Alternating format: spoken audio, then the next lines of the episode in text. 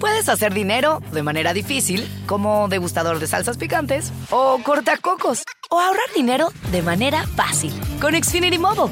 Entérate cómo clientes actuales pueden obtener una línea de Unlimited intro gratis por un año al comprar una línea de Unlimited. Ve a es.xfinitymobile.com. Oferta de línea Unlimited gratis termina el 21 de marzo. Aplican restricciones. Xfinity Mobile requiere Xfinity Internet. Velocidades reducidas tras 20 GB de uso por línea. El límite de datos puede variar.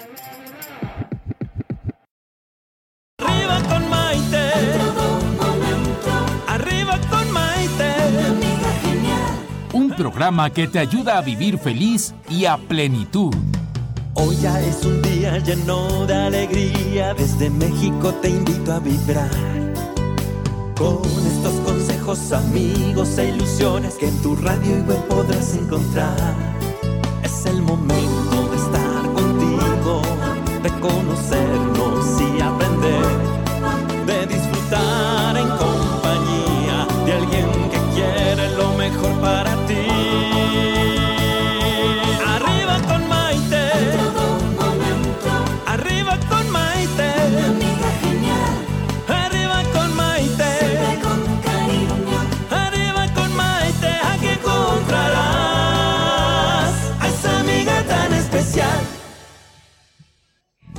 tal amigos? Soy Maite Prida. Bienvenidos a esta nueva edición de Arriba con Maite, un programa que tiene la intención de ayudarlos a vivir felices y sobre todo a plenitud en nuestro maravilloso paso por este plano de luz llamado planeta Tierra. Fíjense que tenemos un am, programa súper interesante el día de hoy que les va a gustar a todos ustedes. Todos nacemos con riñones para poder vivir con este cuerpo físico. La función principal de los riñones es la de conservar precisamente la esencia vital, puesto que cuando la energía llega a los riñones, estos se encargan de almacenarla y distribuirla de acuerdo a sus necesidades. Como yo soy fiel creyente de la correlación existente entre las emociones y las enfermedades, y como se los he mencionado anteriormente, mi próximo libro habla precisamente de la correlación o relación que existe entre las emociones y las enfermedades, hoy quiero hablar de esto, puesto que dentro de la medicina oriental, se cree que las emociones del miedo, el susto y el terror principalmente se van y afectan directamente al riñón y a la vejiga. Lo que les desagrada totalmente a los riñones, y vamos a pensar que los riñones tienen como su propia inteligencia, y no les gusta para nada la sequedad, puesto que su canal se comunica con la vejiga, y los riñones son precisamente los que controlan el agua del organismo, es decir, son los que regulan los líquidos, incluyendo la orina y la sangre. Son responsables de las glándulas endócrinas, que son las productoras de las hormonas, como la insulina, y así también son responsables del hipotálamo y de las glándulas suprarrenales y de la hipófisis. Bueno, cuando los riñones están afectados, se manifiesta en muchas partes. Ustedes creen que, ay, pues nada más se me va a manif- a manifestar en el riñón. No. Acuerden que todo lo que tenemos en el cuerpo se correlaciona.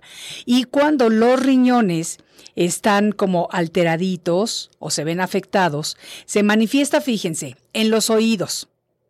Sí, oídos, en los huesos y en el cabello. Y cuando hay deficiencia en ellos, se manifiesta con que nuestros huesitos se vuelven frágiles. No sé si ya lo sabían o no, pero todo esto a mí me parece maravilloso. Porque a nivel espiritual, los riñones están relacionados con la responsabilidad, con la determinación de la persona y con la fuerza de voluntad que cada uno de nosotros tenemos. Entonces, si tenemos unos buenos riñones que están trabajando perfectamente bien, que están cumpliendo su función, encontramos que tenemos personas con gran determinación y con mucha fuerza de voluntad. Por eso, cuando su energía es débil, hay una falta de voluntad o de ganas en las personas, se puede presentar que sean personas desconfiadas y también pueden tener poco apetito sexual. Los excesos no son buenos, ni excesos de trabajo físico, ni excesos de trabajo mental, ni emocional, ni de nada, porque todos los excesos contribuyen a disminuir la energía de los riñones y por lo tanto la vitalidad, la fuerza de vida, nuestras ganas de vivir. Yo no sé si algunos de ustedes, ahorita que me empiecen a, a escribir y que se empiecen a conectar con nosotros, han tenido algún problema con los riñones, si sabían que precisamente cuando emocionalmente tenemos mucho miedo, pues ese miedo se puede manifestar en los riñones y se puede traducir a un estado emocional fuerte o no. Pero quiero que me digan y que me empiecen a comentar. En el área metropolitana de, de México, la República Mexicana, el teléfono en el estudio es el 1084-1030, 1084-1030 y por las páginas de internet podemos estar en comunicación con nuestros amigos de todo el mundo que veo que ya se están conectando y ya están empezando a comentar. Fíjense que los traumas, los miedos no resueltos, todo este tipo de situaciones y de emociones se van acumulando precisamente en los riñones y producen trastornos psicosomáticos.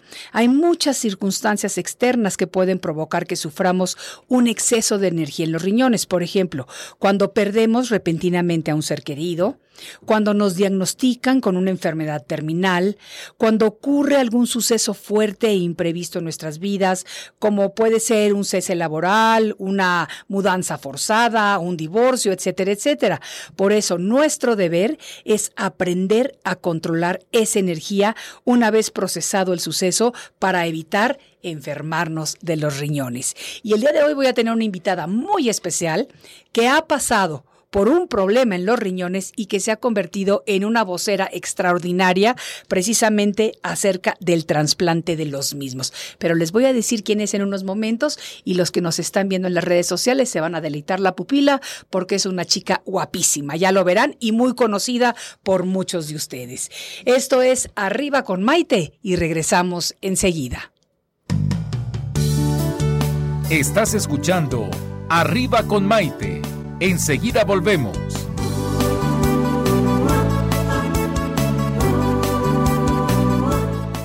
Hoy ya es un día lleno de alegría, desde México te invito a vibrar. Con estos consejos, amigos e ilusiones que en tu radio y web podrás encontrar. Es el momento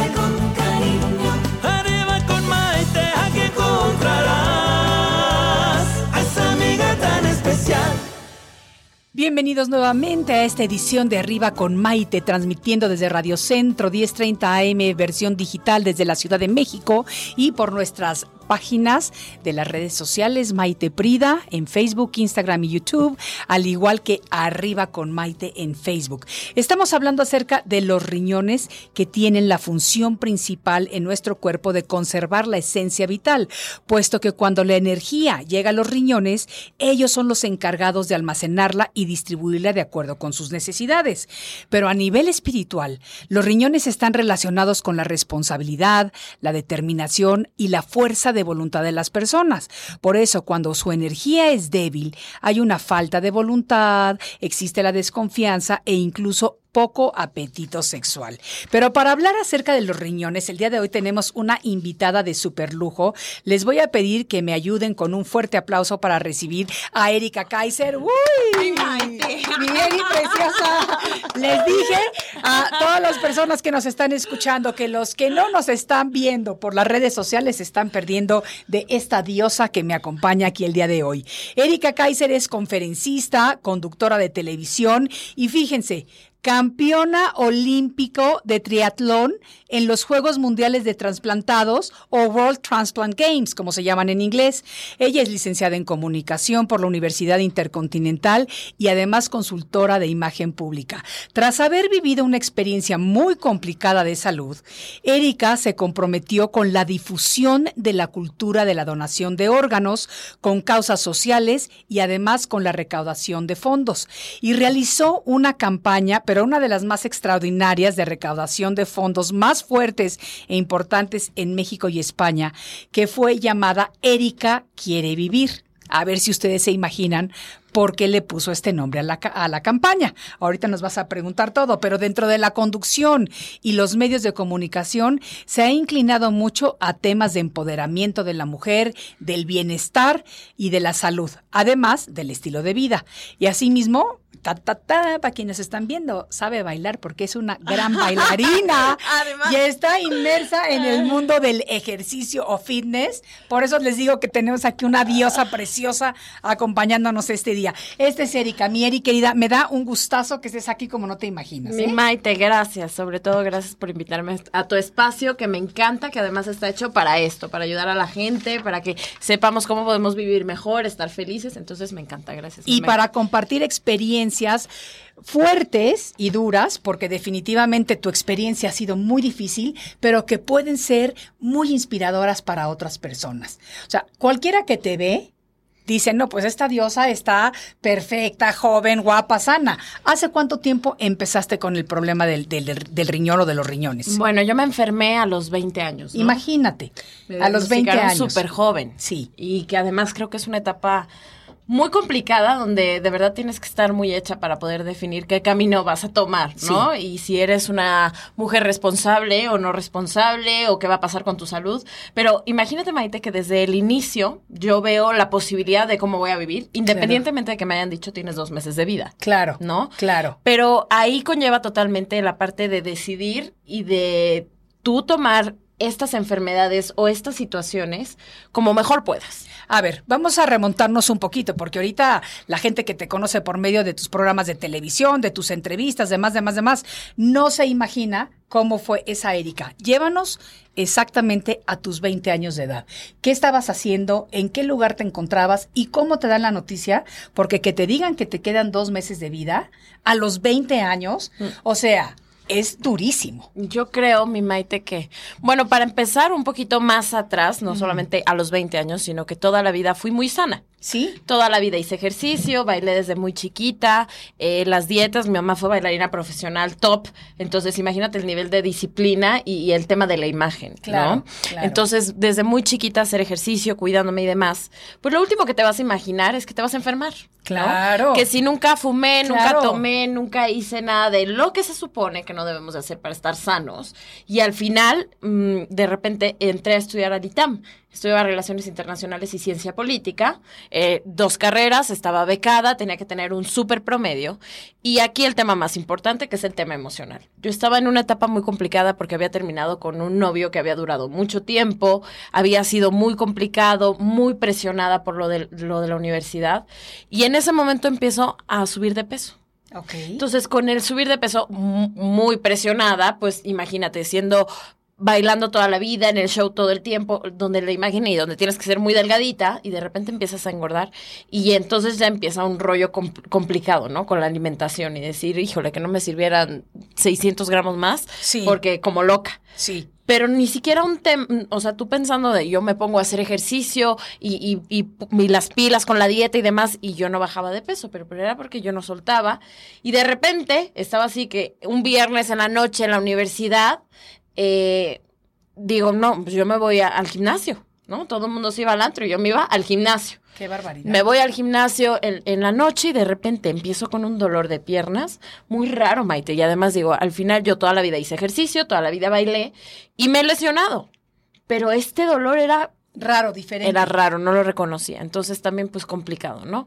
Entonces de plano les digo, no me puedo bajar del coche. Yo iba regresando del gimnasio, no me puedo bajar del coche, no me reaccionan las piernas. Me llevan al médico y lo que ven es que les dice el médico, miren, Erika no está gorda, ni está ganando poquito de peso, no.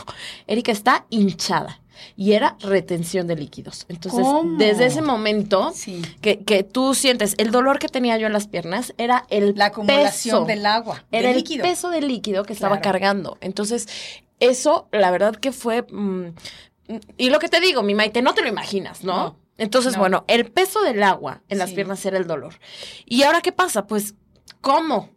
De repente me empiezan a hacer análisis y no daban, y no daban y me decían, bueno, eh, un ultrasonido me acuerdo muchísimo, ¿no? Me están haciendo el ultrasonido y el, el radiólogo me decía, bueno, niña, ¿tú qué te metes? ¿Qué comes? Es- Y le digo, mira, lechuga, eh, agua de Jamaica con esplenda y ya está. Y toda la vida lo he hecho así, ¿no? Me dice, no, si estamos viendo que tienes fisuras en el riñón. Entonces, ¿cómo fisuras con el, con el estilo de vida que yo tenía? ¿Qué momento? Y ahora, ¿qué pasa? Que son enfermedades muy complicadas y que no pueden aventar un diagnóstico así como así, ¿no? Entonces, hay que hacer muchos estudios, fueron alrededor de un mes, dos meses, de no saber qué tenía. Me empiezan a controlar dándome diuréticos, o sea, lo básico, pero sin saber qué era. Claro. Entonces empiezan los estudios, también la parte de qué va a pasar, dónde me van a atender y gracias a Dios pues llego con mi doctor Correa Rotter y él es quien nos dice, ¿saben qué? Yo creo que puede ser lupus. Entonces, lupus, mira, Maite, yo en mi vida había escuchado la palabra Claro, lupus, ¿no? claro. Entonces, eh, me empiezan al día siguiente, me meten a nutrición, me hacen una biopsia y en la biopsia sale que tenía eh, lupus, pero tenía más de cinco años enferma. ¿Cómo? Entonces, el daño renal que yo tenía ocasionado por el lupus ya venía desde antes. y no sabías, no tenías ni idea. Nada, nada, Claro. porque también lo que te quiero decir es que el mismo estilo de vida que siempre llevé de comer bien, de hacer ejercicio, pues funcionaba para que yo no tuviera estos síntomas, porque al final tampoco tuve los síntomas tal cual del lupus. Mi caso siempre ha sido un caso muy raro, donde tiene que ver los hábitos que yo ya tenía, ¿no? Entonces, cuando sale eso y dicen, el lupus está totalmente agresivo, esto está... mm, tienes dos meses de vida. ¿Qué ¿Cómo? haces a los 20 años con ¿Qué eso, haces? no? ¿Con quién estabas cuando recibes la noticia? Con mi mamá. Me acuerdo, ¿sabes qué? Mucho que salí del hospital, porque además lo que me pudo traumar más es que te dan un diagnóstico de estos y entonces pues llegan 500 doctores, ¿no? Sí. Y entonces te tiene que ver la nutrióloga, te tiene que ver el cardiólogo, te tienen que ver todos. Sí. Y al final, eh, la nutrióloga, me acuerdo tanto de que, bueno, pues, ¿qué puedes comer?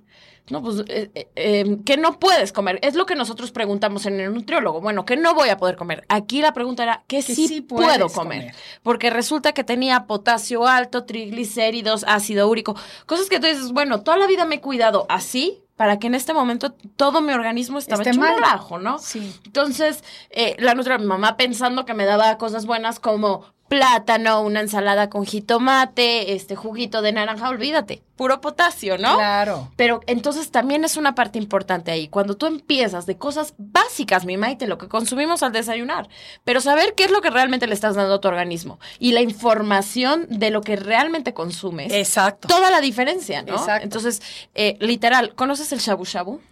No. La carne japonesa. Ah, sí, que sí, la que están masajeando todo el tiempo. Ajá, y Claro. que la metes, pero que si tú la metes en una olla hervida, ¿no? Sí, agua agua sí, sí, hirviendo, la sacas y le pones una salsa deliciosa. ¿no? Bueno, haz de cuenta que yo podía comer solamente la carne hervida, así, sin la salsa deliciosa. Ok. Y era lo único que podía comer. ¿Cómo? Entonces, imagínate, Maite, que Ah. empiezan estas cosas que. Vamos, pero ni siquiera puede ser importante cuando te están diciendo, tienes dos meses de vida. ¿El lupus qué es? El lupus es una enfermedad autoinmune donde existe una sobreproducción de autoanticuerpos. Entonces, todo lo que a las personas las protege, a mí me ataca. ¿No? Mi sistema inmunológico tiene una descodificación que me empieza a atacar. Entonces, ¿qué es lo que se tiene que hacer? Pues bajar el sistema inmunológico para que no me ataque, pero al final ya había dañado mucho los riñones, ¿ok? Entonces, ¿qué pasa con el lupus? El lupus, eh, que fue el discurso este que me acuerdo perfecto estando con mi mamá, que salí del hospital con ella y así, ¿eh? O sea, ¡bum! Te sientes Claro, trapo. te desmoronas Te sientes totalmente, trapo, ¿no? Y entonces claro. era, ¿y ahora qué voy a comer? ¿Y ahora qué voy a hacer? Y ahora, híjole. Pero era, no te puedes asolear, pero en plan, no te Sí. puede dar ni la Sí, no resolana te puede dar acá. para nada con el lupus. No te puedes esto, no te puedes, vas a engordar, Sí. te vamos a dar cortisona, se te va a caer el pelo, este, vas a ser fea, Sí. vas a ser gorda. Claro, y como te vas a morir en poco tiempo. Como mujer Y a los te 20 afecta, años. Y más a los 20. Y, y a, y a Erika, ¿no? Especialmente 20 como, como he crecido y lo que me gusta hacer y de repente Sí. te dicen eso. Sí. Pero pues también, Maite, que eh, el pensar, ¿no? Bueno, ¿qué tengo que aprender yo de esto? Claro. ¿Por qué me está pasando esto? Claro. Y, y tal vez sí, o sea, han sido procesos muy largos, diferentes procesos, diferentes etapas. Sí. Pero lo que me queda claro es que en cada uno de ellos siempre ha sido el tratar de tomar lo mejor de esto. Y me dicen, ¿cómo vas a tomar lo mejor de cuando te están diciendo que te vas a morir? Sí. Pues incluso con una noticia como estas, a esa edad, creo que llegó un momento en hasta que yo me sentía súper bendecida. Y yo decía, esto es una gran oportunidad para mí. Eh, si me está pasando esto es por algo, ¿no? Es para algo. Claro. Y en lugar de pensar, ¿por qué me Porque pasa es esto a mí? qué a es mí. ¿Para qué me está pasando esto a mí? ¿Y qué puedo hacerlo? ¿No? O sea, Sí. pero digo, en ese momento eran dos meses de vida. Y tú no me preguntes por qué mi Maite, pero yo desde el principio puse en mi cabeza un año. Y entonces había dos escenarios, ¿no? Eh, era un año haciendo lo que me decían los doctores y entonces era una Erika viviendo en una cajita de cristal, sin sol, sin sodio, sin emociones fuertes, sin tener Claro. eh, eh, estos Claro. y bajas que te van a disparar el lupus, ¿no? O lo que sea, que te disparen. Claro. Ese escenario o el siguiente escenario era ser Erika. ¿Cómo? ¿No? O sea, una cajita de cristal, no haciendo, no saliendo, que no me dé nada, o viviendo como yo quisiera, Claro, mi Maite. claro. Entonces, ahora, aguas, ¿no? Porque puede haber hiciste? una línea muy ¿Qué delgada. decidiste? No, ser Erika. Ser Erika. 100%. O sea, yo no iba a estar encerrada, mi Maite, no se podía. Pero tu mamá, ¿qué te decía, por ejemplo? Qué difícil para mí, para mi mamá, ¿no? Qué difícil Claro, porque para como ellos. mamá, nosotros siempre queremos lo mejor para No, y ellos lo que me pedían, por favor, Erika, un año. Un año haz lo que te dicen los doctores, ¿no? Tómate las medicinas un año. Pero mira, hasta el discurso de mis papás también cambia en ese momento. O sea, desde el principio nosotros pusimos un año. ¿Por qué? ¿Quién sabe? Pero fue el discurso que nos estuvimos diciendo, lo que tú te crees, lo que tú te repites, ¿no? Desde el inicio. Sí. Entonces, bueno, eh, por favor, un año. ¿Por qué? ¿Qué pasa, mi Maite? Pues que siempre he sido necia Ajá. y que siempre he querido hacer lo que yo quiero. De alguna manera soy un poquito rebelde y entonces, pues claro que mis papás estaban con este tema. Y en esos procesos empieza todo el mundo con, Erika, tómate esto, ponte de cabeza, embárrate el otro, embárrate. dice, Lo que "Por siempre favor". pasa cuando recibes el diagnóstico de una enfermedad fuerte o terminal y que todos nos queremos aferrar de alguna manera, a, como tú, a un año, de dos meses, pero siempre algo más. Y creo que aquí es importante decir que hay una línea muy finita, porque si nos dejamos llevar por muchas cosas, o sea, yo soy la primera que te digo, cuando yo fui diagnosticada la primera vez, eh, aparte de todo lo tradicional que hice, hice muchas cosas alternativas que son maravillosas, pero también me encontré con mucha gente chantajista que trata de tomar ventaja de nuestras enfermedades, vendiéndonos el jugo milagroso, el agua del cura de no sé dónde. Voltéate, el- súbete, sí. Que te pone todo lo que te dicen que tienes que hacer, Claro. que realmente no es ni alternativo ni tradicional. Entonces, ahí es en donde pienso que también hay que tener mucho cuidado y aprovechar este espacio también para hacer un llamado de atención a las personas de que sí es importantísimo eh, combinar la medicina tradicional con la medicina alternativa. Es, Todo es lo que tiene integral. que ver integral. Por ejemplo, eh, Reiki, acupuntura, masajes, eh, aromaterapia, todo lo que nos puede beneficiar de alguna manera, pero no la hierba de no sé dónde, el jugo mágico de no sé qué. Los bichos, luego te todos esos, sí, bichos. bichitos también, todos los emails que te llegan de que ya existe la cura, pero las farmacéuticas no quieren darte la prueba, tres nopales con 20 no sé qué y le pones vodka. O sea, yo decía, no, pues esta no es cura, esto te pone una guarapeta de aquellas y por eso Claro, te sentirás te mejor, pero no bien. te está curando. ¿Me entiendes? Entonces, sí es importante hacer una pausa en eso y, y ver responsablemente cómo integramos y cómo hacemos un círculo maravilloso de la medicina tradicional con la medicina alternativa, pero alternativa real. Alternativa real. Y sabes que, Maite, yo creo que una de las cosas que a mí me ha ayudado totalmente es que, pues no es nada más el tratamiento, ni alternativo, ni lo que dicen los doctores. Es, es tan importante. Yo te puedo dar el mejor tratamiento, te puedo llevar al mejor hospital con las mejores terapeutas, te puedo llevar al mar, si quieres. Sí. Pero no va a servir de nada si tú no te quieres curar. No, la actitud positiva. O sea, Ante todo la actitud y es, positiva. es, es decisión tuya, ¿no? Y Sí. digo, yo sé que a veces no todas las personas tenemos esa fuerza, Sí. esa fuerza de voluntad de decir, venga para adelante, cuando estas cosas son tan complicadas y que tal vez no todo el mundo tiene la fortuna de vivir algún padecimiento. Tú puedes tener el mismo padecimiento, pero no se vive igual. Sí, claro, ¿No? claro. Y, y- el contexto de cada una, las circunstancias de cada persona es distinta. Pero si algo he aprendido, es esto tiene que ver tanto con, con tu poder y tu decisión y que tengas fuerza de voluntad. Absolutamente. Y además, una cosa muy importante, definitivamente la actitud positiva es vital ante cualquier, no nada más enfermedad, pero situación fuerte de la vida. Pero también tenemos que recordar que las enfermedades ocurren por tres razones o motivos diferentes de acuerdo a mi punto de vista. Y lo he explicado ya en dos de mis libros. Número uno, porque es un proceso karmático de esta vida, es decir, algo que tenemos que aprender, como lo que te pasó a ti, para transformar esa adversidad en una oportunidad de crecimiento y bendiciones para ti y para las personas que por medio de tu proceso estás tocando. Número dos, si creen en la reencarnación, la enfermedad también puede ser un proceso karmático de algo que tengas que depurar que vienes arrastrando espiritualmente hablando de otra vida. Y número tres, la enfermedad puede ser para cerrar tu ciclo de vida. Es decir, no todas las personas, por muy positiva actitud que tengamos en el momento del diagnóstico de la enfermedad, nos vamos a curar. Es imposible que todas nos curemos porque no habría cabida en este planeta para tener tantos seres humanos. Pero la manera en la que vivimos nuestra vida y vivimos nuestros procesos es lo que va a hacer la diferencia entre las personas que supimos aprovechar la enfermedad como oportunidad de transformación y las personas que no han sabido hacerlo. 100% mi maite. ¿Estás de acuerdo con eso? Mira, vamos a hacer algunos comentarios porque yo estoy viendo que ya la gente se nos está conectando y vamos a mandar saluditos porque el tema está muy intenso y muy bonito y ya veo que tú también en tus páginas, Erika Kaiser. No, y es que además están todas mis amigas lupientas. Ah, padrísimo, padrísimo. A ver, vamos a mandarles saludos. Vamos a empezar con las tuyas porque siempre empezamos con las mías. Está Blanca, mira lo que dice la hermosa semejante guerrera. Un abrazo, Erika, tus amigas del despertar de la mariposa. Es que de verdad, tú no tienes además, mi Maite, es una cosa, la cantidad de personas que padecen este tipo de enfermedades, Sí. pero que además están haciendo algo por ello, Claro, ¿no? Eh, Estas porque chicas de la, de la aprovechando. mariposa son lo máximo, están todo el tiempo haciendo eh, talleres, dando eh, información a los pacientes, incluso actividades que las haga sentir mejor, punto. Padrísimo. Entonces me encanta. Me Transformando la adversidad en oportunidad. ¿Quién más? Maravilloso. Vania también es una de, de ellas. Mis mi tía Berta, por supuesto, que es lo máximo. Ah, que la adoro. Que Tía Berta, te mandamos un saludo tía Berta, cariñoso. mis primas, Caro, aquí están. Sabás, besos a todos. A ¿Quién está por este lado? Fíjate, por acá tenemos de Miami, la ciudad del sol, a mi queridísima Fefitol, consentida, que nos escucha todos los días, al igual que Oscar Ortiz. Saludos desde Boston, Massachusetts. Fíjate qué padre. Ya nos fuimos a Miami, ya nos fuimos a Boston. Y vamos a la Ciudad de México con Regina Ayala, que nos está saludando. Lluvia Altamirano, también un saludo cariñoso y muchos besos. Saludos, fíjate.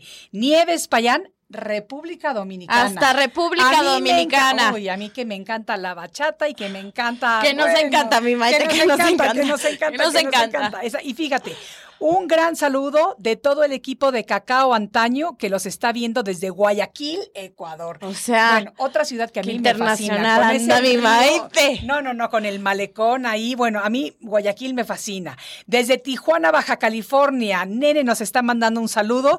Y desde Toluca, Luis Moreno también está conectado con nosotros. Tenemos mucha gente más, pero ya me están diciendo. Y si no, Alex no, pero antes, Alex, intenso. perdóname, pero antes de cualquier cosa, es que tengo aquí una invitada que nos está viendo, que es Gaby Cruz, que es la más especial, porque gracias a ella estoy vida, viva. Ahorita vamos a hablar de Ahorita eso. vamos a hablar de nos, ti, vas, Gaby. nos vas a contar quién es Gaby Cruz. Yo sé quién es Gaby Cruz, pero para todo el público que no sabe quién es ella, no se nos vayan porque regresamos en un momento. Hoy ya es un día lleno de alegría, desde México te invito a vibrar. Con amigos e ilusiones que en tu radio y web podrás encontrar. Es el momento de estar contigo, de conocernos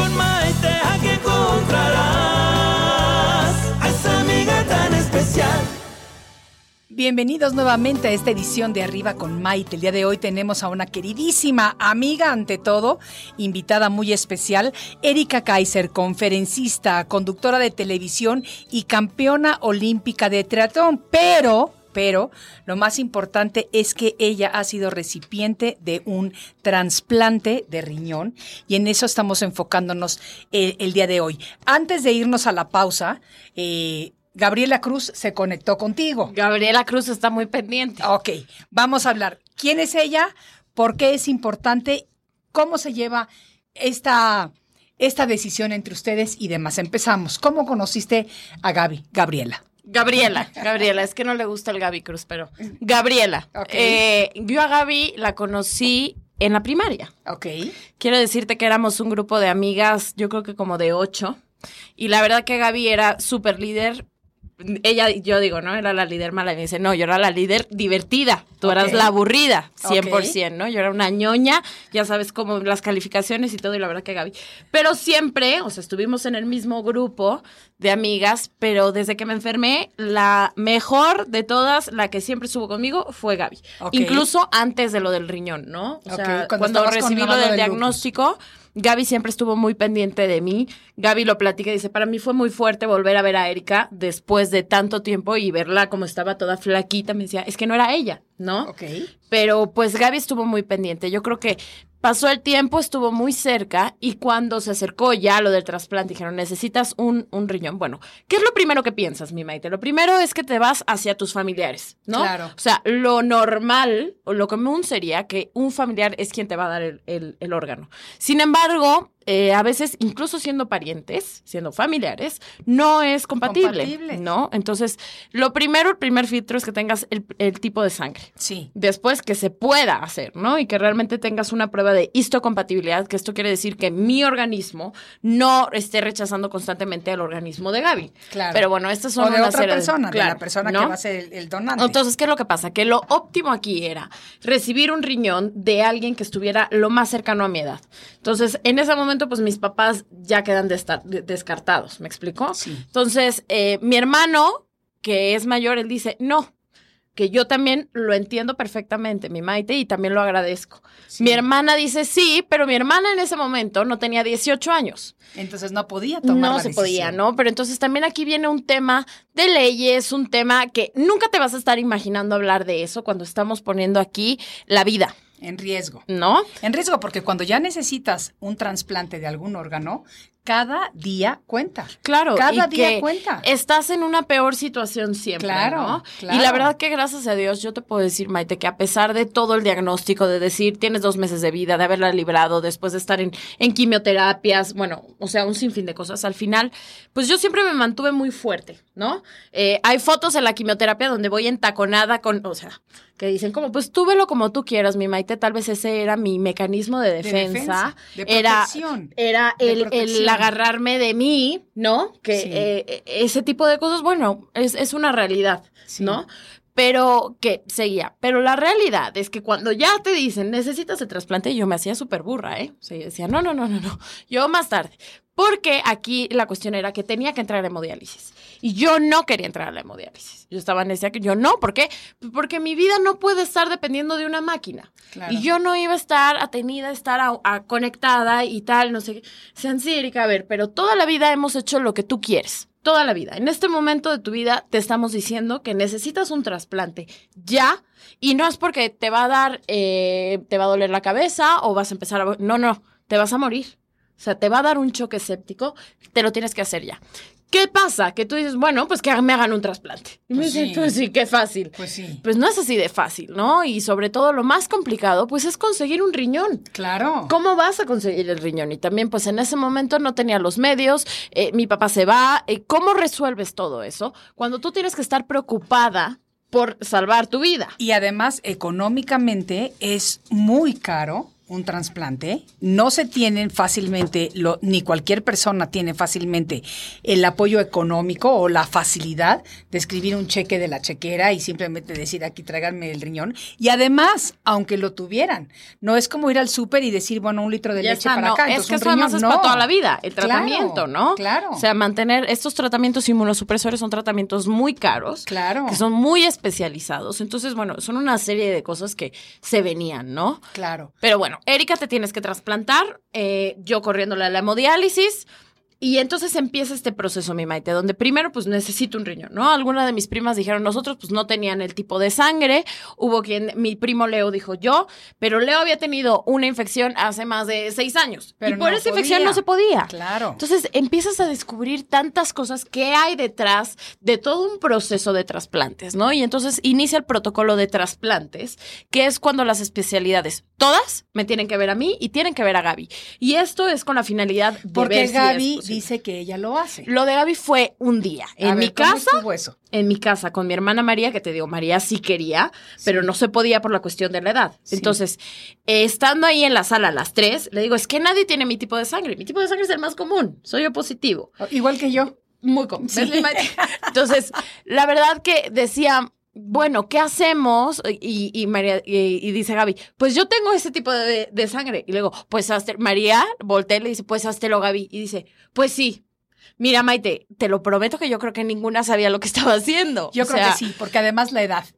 Me- No además porque además yo me imagino, yo siendo la mamá de Gaby, yo le hubiera dicho a Gaby, si llega a mi casa y me dice, mami, me voy a quitar un riñón porque voy a dárselo a mi amiga, yo creo que egoístamente como mamá le hubiera dicho, a ver, no, no, no, no, no, no, un momentito, tú no sabes qué te va a pasar en un futuro, tú no sabes si vas a necesitar el riñón, o sea, también es una situación distinta porque también aquí estamos hablando de este tipo de donaciones, porque hay diferentes tipos de donaciones. Hay donaciones que se hacen de cuando una persona Cadavérico. fallece y te trasplantan ese órgano y esto es una organiza una donación en vida, es decir, de una persona que eventualmente va a estar al lado de ti en la cama en el hospital. No, no. O sea, entonces no es fácil. No, nada fácil. No es fácil. nada- y también fácil. se entiende si algunas personas toman la decisión de no ayudar. Como mi hermano. Como tu hermano. Como mi hermano, También yo lo entiendo. Y sabes que también lo tengo súper entendido, mi Maite. Igual mi hermano en ese momento no quiso. Y qué bueno que no quiso, porque si yo supiera que mi hermano me lo daba por compromiso, pues igual y lo rechazo. Exacto. La verdad. O sea, Exacto. porque ahí viene todo el tema De emocional, viene todo el tema de aceptación, vienen muchos temas atrás de eso, ¿no? Entonces, claro. cuando Gaby dice, yo, mi hermana dice, pues Gaby, hazlas, y Gaby dice que sí, que me las hago. Yo creo, aquí lo más importante, y yo me quedo con eso. Gaby quiso. Ya, que se fuera a poder, eso es otra historia. Sí. Esa es otra, otra historia. O sea, realmente eh, yo me quedo con ese acto de amor que me parece increíble. Increíble. Y que además, pues bueno, las posibilidades. Increíble y muy ¿quién generoso, sabe? ¿eh? Y muy generoso. ¿Quién sabe si se iba a poder o no? Pero bueno, empiezan todas estas situaciones. Sí. Eh, pues empezar a hacer un protocolo de trasplante donde Gaby no les decía a los papás y Gaby se tenía que ir a los ¿Y cuántos análisis conmigo. Gaby? es un año más chica que yo. O sea, tenía 19 años. No, Ella. no, no. No, ya tenía yo me 21. enfermé a los 20. Ok. Pero el trasplante fue hace cuatro años. Ok, entonces Gaby tenía, tenía... 25 y Gaby tenía 24. Sí, no, de todas maneras me parece muy fuerte no decirle a los papás. Es muy fuerte, Sí. claro que es muy fuerte.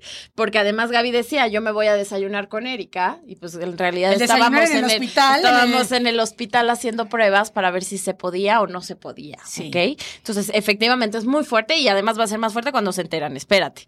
Porque, ¿qué es lo que sucede? Está pasando esto de este lado con Gaby, donde vamos al protocolo, donde la tienen que revisar todas las especialidades y también a mí. Y esto es con función de que vaya hacer un, un, un trasplante exitoso, mi Maite. Sí, sí, Porque, ¿cuál es la ventaja de que sea en vida? Que hay muchas posibilidades de hacer mucho más estudios Sí, para ver qué puede hacer. Ahora, eso no significa que vaya a ser un trasplante exi- exitoso 100%, ¿eh? claro. O sea, se puede hacer, pero Se puede hacen hacer, todas las pruebas, pero quién sabe si, si el a cuerpo de todas maneras lo puede rechazar. Exactamente. Y pasa bastante frecuentemente. Exactamente. Entonces, eh, y- y perdona que te interrumpa, pero los rechazos también muchas veces ocurren de mismos familiares.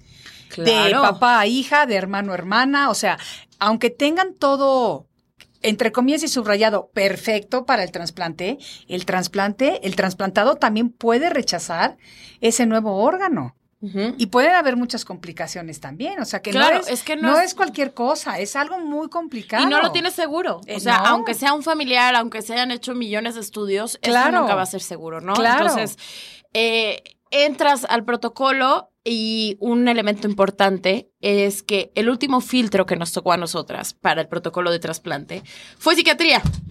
Ok. Y tú dices, bueno, ¿cómo psiquiatría, no? Pues sí, efectivamente, o sea, ven y, y hacerle ver a Gaby, oye Gaby, ¿estás totalmente consciente de lo que estás haciendo? Sí.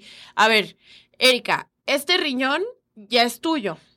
No le debes nada a Gaby, pero le debes la vida a Gaby. ¿Cómo? Claro. Eh, no se vale estar cuidando el riñón de, de Erika. Gaby, tú no la puedes estar. O tú, Erika, no puedes estar cuidando a, a Gaby porque no tiene un riñón. O sea, Claro, porque emocionalmente hay un compromiso muy fuerte de la persona que decide donar el órgano y de la persona que lo recibe. claro. ¿Me entiendes? O sea, y, y, a- y a lo mejor en, en el transcurso de la vida se pelean, como se puede pelear cualquier persona con otra persona, y tienes que estar preparado emocionalmente para salir adelante. Y los sin intereses, mi. Maite, los intereses. Y fue una cosa que nos, que nos pasó, ¿sabes? Y yo tengo nada de haberme enterado, ¿eh? O sea, hablando con Gaby hace dos semanas, eh, cuando es el trasplante, ¿qué pasa? Que de repente, pues ya está todo va bien. Y entonces es cuando, ¿cómo le voy a hacer para pagar todo esto? Y entonces es cuando hago un video, hola, soy Erika, tengo lupus y necesito que me ayuden, ¿no? Y hubo muchísima gente que me ayudó, que fue increíble, mi Maite, ha sido uno de los procesos más hermosos que he vivido en mi vida, que me ha hecho sentir súper amada, súper querida y que me hace estar totalmente agradecida con Porque tanta incluso gente. personas que ni siquiera te conocían. Claro, y, y- y- es tan importante, Maite, porque hubo gente que sí me conocía y que no pudo. Sí. Y que salió corriendo y que eso también, hasta eso lo agradezco, ¿eh? Sí. Es, es un filtro que tenerlo a esta edad, ¿no? Y vivir este tipo de cosas, bueno, te hacen otro tipo de mujer. Claro. Y quien de repente no me conocía de la nada y estaban ahí, pero con todo en mi campaña, haciendo, ayudándome, sin conocerme, de verdad. O sea, que hoy, por supuesto, son mis grandes hermanos, como es Héctor Blanco, como es Enrique. O sea, hubo gente que estuvo conmigo sin conocerme. Claro. Y que, porque yo empecé, la verdad que para mí fue una cosa muy bonita. O sea, yo estaba haciendo lo que más me gusta, Maite. A pesar de que me estaba muriendo y de que nadie me quería operar Sí. y que tenía una situación complicada para poder resolverlo, yo estaba en la tele, en la radio, organizando eventos. Estaba haciendo lo que más me gusta hacer. Claro. ¿no? Y que no era nada más la difusión de Erika quiere vivir, sino era estar dando esta información de lo que nos estaba pasando, de cómo se vive un protocolo de trasplante, de la cuestión de leyes, de todas estas cosas Sí. que te enfrentas y entonces también ayudar a nuestro México en la cultura de donación de órganos, ¿no? Sí. Y ver qué es lo que nos pasó a nosotras, que no había tanta información para quienes dan un riñón. Y para ver de qué manera alguien que esté enfrentando la situación a partir de ustedes pueda recibir esta información, que es, Claro. como digo yo una vez más, transformar la adversidad en una oportunidad. Vamos a regresar en un momentito porque tenemos que tomar una breve pausa. Esto es Arriba con Maite y continúen con nosotros. Estás escuchando Arriba con Maite. Enseguida volvemos.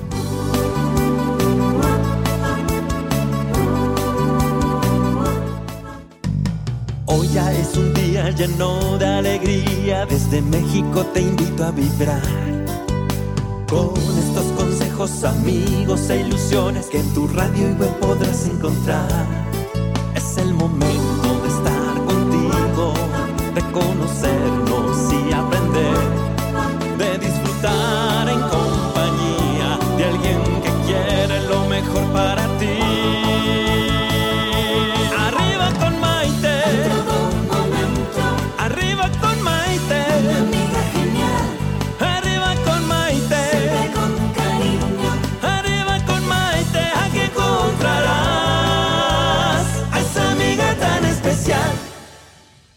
Bienvenidos nuevamente a esta edición de Arriba con Maite. Soy Maite Prida y el día de hoy nos encontramos con nuestra invitada especial, Erika Kaiser, quien, la verdad, es recipiente de un trasplante de riñón de un donante vivo. Y hoy nos está contando esa maravillosa experiencia de vida y cómo es que el trasplante le ha regalado una nueva oportunidad de vida, tanto para ella como para muchísimas personas. Y quiero, antes de continuar contigo, enviar un saludo muy cariñoso a Lucy Castillo, quien nos está viendo. Lucy, fíjense, fue la ganadora del concurso Star Designer México como la nueva diseñadora más talentosa, de verdad, y me consta que es mega talentosa, eh, de, que nos va a representar en pasarelas en muchos lugares del mundo. Y ella nos dice un comentario, qué gran tema, yo tengo herencia de problemas con mis riñones. Así que fíjate, estamos tocando temas que de alguna manera a ciertas personas les llegan. Delia Martínez de Alfaro nos dice, mi padre sufre insuficiencia renal crónica, enfermedad muy difícil y entiendo que será por tanta energía mal canalizada y muchas frustraciones en su vida. Saludos a tu invitada. Lourdes Díaz, queridísima Lourdes también de Miami, me encanta. Como siempre estás ayudando a la gente, eres un ángel. Ay, mi Lourdes querida, te mando un abrazo de luz y muchísimos saludos. Tenemos a Susi Ramírez que nos manda saludos cordiales desde Mexicali, Baja California. Cristian San, que también no se pierden nuestras transmisiones prácticamente todos los días. Liz Poblanita, también un saludo cariñoso. Ellen López nos dice, Dios es grande, fe y actitud. Sara Rojas de Pachuca, te mandamos un saludo con muchísimo cariño. Y Cielo Tellería, también a ti con mucho cariño. Fíjate. A Abril Reza nos dice lo siguiente, a mí me sorprendió mucho. Mi hija única, el día que fue a sacar su identificación y ella por decisión propia eligió ser donante de órganos. Ahora admiro más a mi hija. No cualquiera podemos tomar estas decisiones. Fíjate que es cierto, en Estados Unidos, no sé cómo funciona en México porque o sea, estoy recién mudada y todavía no me ha tocado estas decisiones de las licencias eh, de, para conducir, pero en Estados Unidos, cuando tú sacas tu licencia de conducir, te preguntan si eres donante o no de órganos, porque si en el momento llegas a tener un accidente y te llevan de emergencia al hospital, automáticamente buscan tu ID, o sea, tu licencia, en donde dice, si tú conscientemente como adulto mayor y responsable que eres, das el consentimiento de que se donen tus órganos o no, para que evitar problemas de que los familiares, por cuestiones religiosas o por cuestiones de creencias o culturales, digan que no lo pueden hacer. Entonces, obviamente, si eres menor de edad, tu familia tiene que tomar la decisión por ti, pero si eres mayor de edad, tú tomas esa decisión y es una decisión muy valiente. Yo sí soy donante de, de, de, órganos, lo tengo en mi licencia. Si me sacas mi licencia de mi cartera, se los vamos a enseñar. No, y aparte ya para que lo, vean. sabiendo, Maite. Está en mi carterita rosa, pero les voy a enseñar el puntito que te ponen en la identificación, porque aunque estoy en México, traigo mi licencia de Los Ángeles, porque no en la otra, en la chiquita, mi van. No he tenido tiempo de sacar la licencia aquí. Eso sí, no se lo digan a nadie, pero ya la voy a sacar esta semana. No, nadie, nadie nos está escuchando. Aquí te preguntan, te preguntan aquí en tu licencia si Claro, pero Maite, este es un tema tan importante que estás tocando. ¿Qué es lo que sucede? Que es la falta de información en nuestro país. Número uno, retomando el tema inicial que estábamos, era las causas de verdad y la manera en que está enferma la gente aquí de insuficiencia renal. Les estoy enseñando a mi ciencia, obviamente tapando el número y, todo esto, pero este puntito rosa, no, el puntito rosa que está aquí. Donor. exactamente. Donor. Así que yo cumplí con eso, yo he conocido casos extraordinarios de personas que han donado los órganos de sus seres queridos. Tengo una queridísima seguidora mía, amiga de corazón, eh, Eva, que vive en Los Ángeles, que perdió a su niño cuando tenía, si no me equivoco, seis o siete años de edad.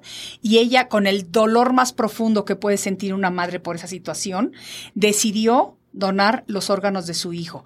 Y pasaron algunos años pero eventualmente fue conociendo poco a poco al recipiente del corazón, al recipiente del riñón, al recipiente de esto, de esto, de esto, de esto. Y es una mujer que hace una lucha incansable en una organización llamada Donar Vida, Donate Life, que es realmente impresionante. Entonces, esto nos da para mucho, para mucho este tema, pero dime, porque se nos va a acabar el tiempo pronto de esta transmisión, aunque espero que sea la primera de muchas, Mieri, ¿cómo te cambió la vida el recibir ese trasplante. No, totalmente, Maite. Yo creo que además eh, es todo el proceso que inicia desde antes, ¿sabes?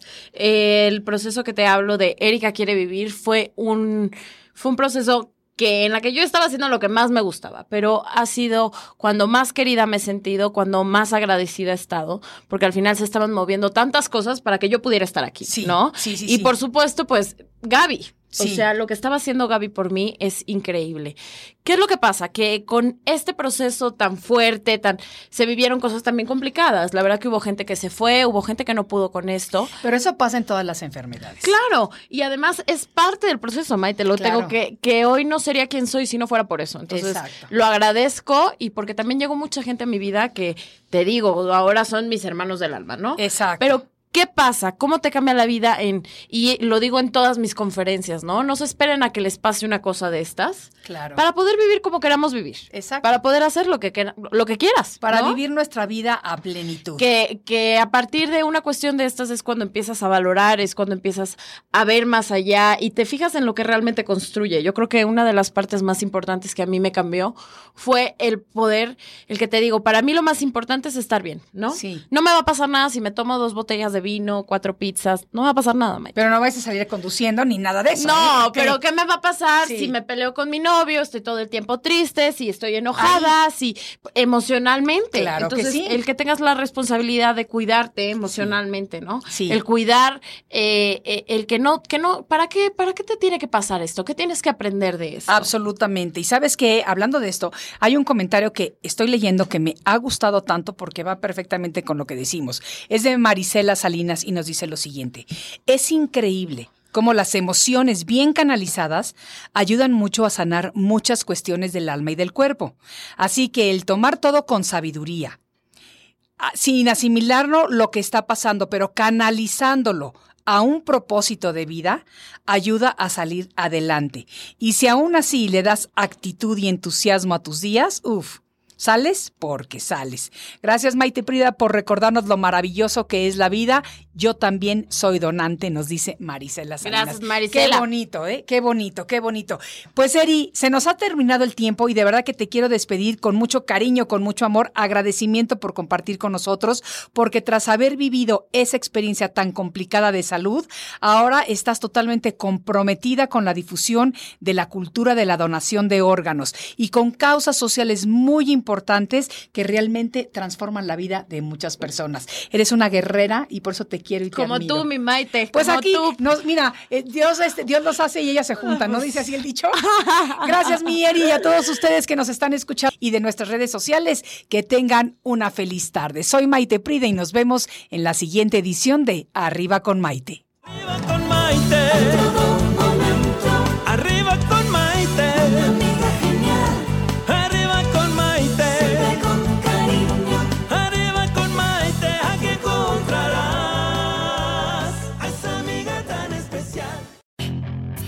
Hacer dinero de manera difícil, como degustador de salsas picantes, o cortacocos, o ahorrar dinero de manera fácil con Xfinity Mobile. Entérate cómo clientes actuales pueden obtener una línea de Unlimited intro gratis por un año al comprar una línea de Unlimited. Ve a es.xfinitymobile.com.